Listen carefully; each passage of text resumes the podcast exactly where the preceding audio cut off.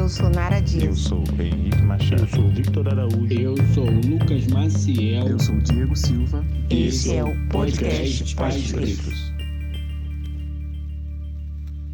Sejam muito bem-vindos, deuses e deusas de Wakanda e Zamunda. Eu sou o Lucas Maciel e nós vamos aos quase cinco minutos.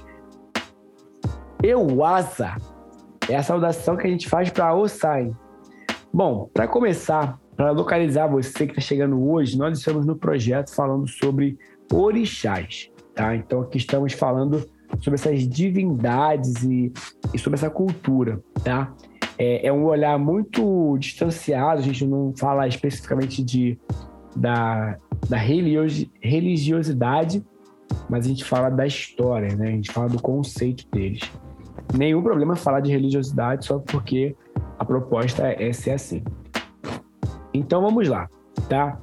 Assim como Oxóssi, Ossain é um orixá que tem a sua história ligada às matas e florestas em terras brasileiras também aparece em vários cultos afro com a denominação de Katendê, Aguê, Ossain, Ossanhê ou Ossanhá. Sendo bastante próximo do reino das plantas, esse orixá é geralmente apresentado pelas tonalidades verdes. De fato, seu verdadeiro poder pode estar ligado à manipulação de folhas e à produção de poderosos remédios naturais, Segundo o mito que explica suas origens, Ossain era portador de todos os vegetais existentes no mundo. Por conta do grande poder em mãos, os outros orixás necessitavam da sua intervenção para resolver certos problemas. Isso só mudou no momento que Yansan, rainha dos ventos, provocou um forte tufão que dividiu o poder das várias plantas entre os orixás. Apesar disso, Osai ainda manteve sua posição de detentor dos remédios e da medicina em geral. Nas ocasiões ritualísticas, as ervas que representam Osai devem ser preferencialmente recolhidas do meio selvagem, onde não haja nenhum tipo de intervenção do homem.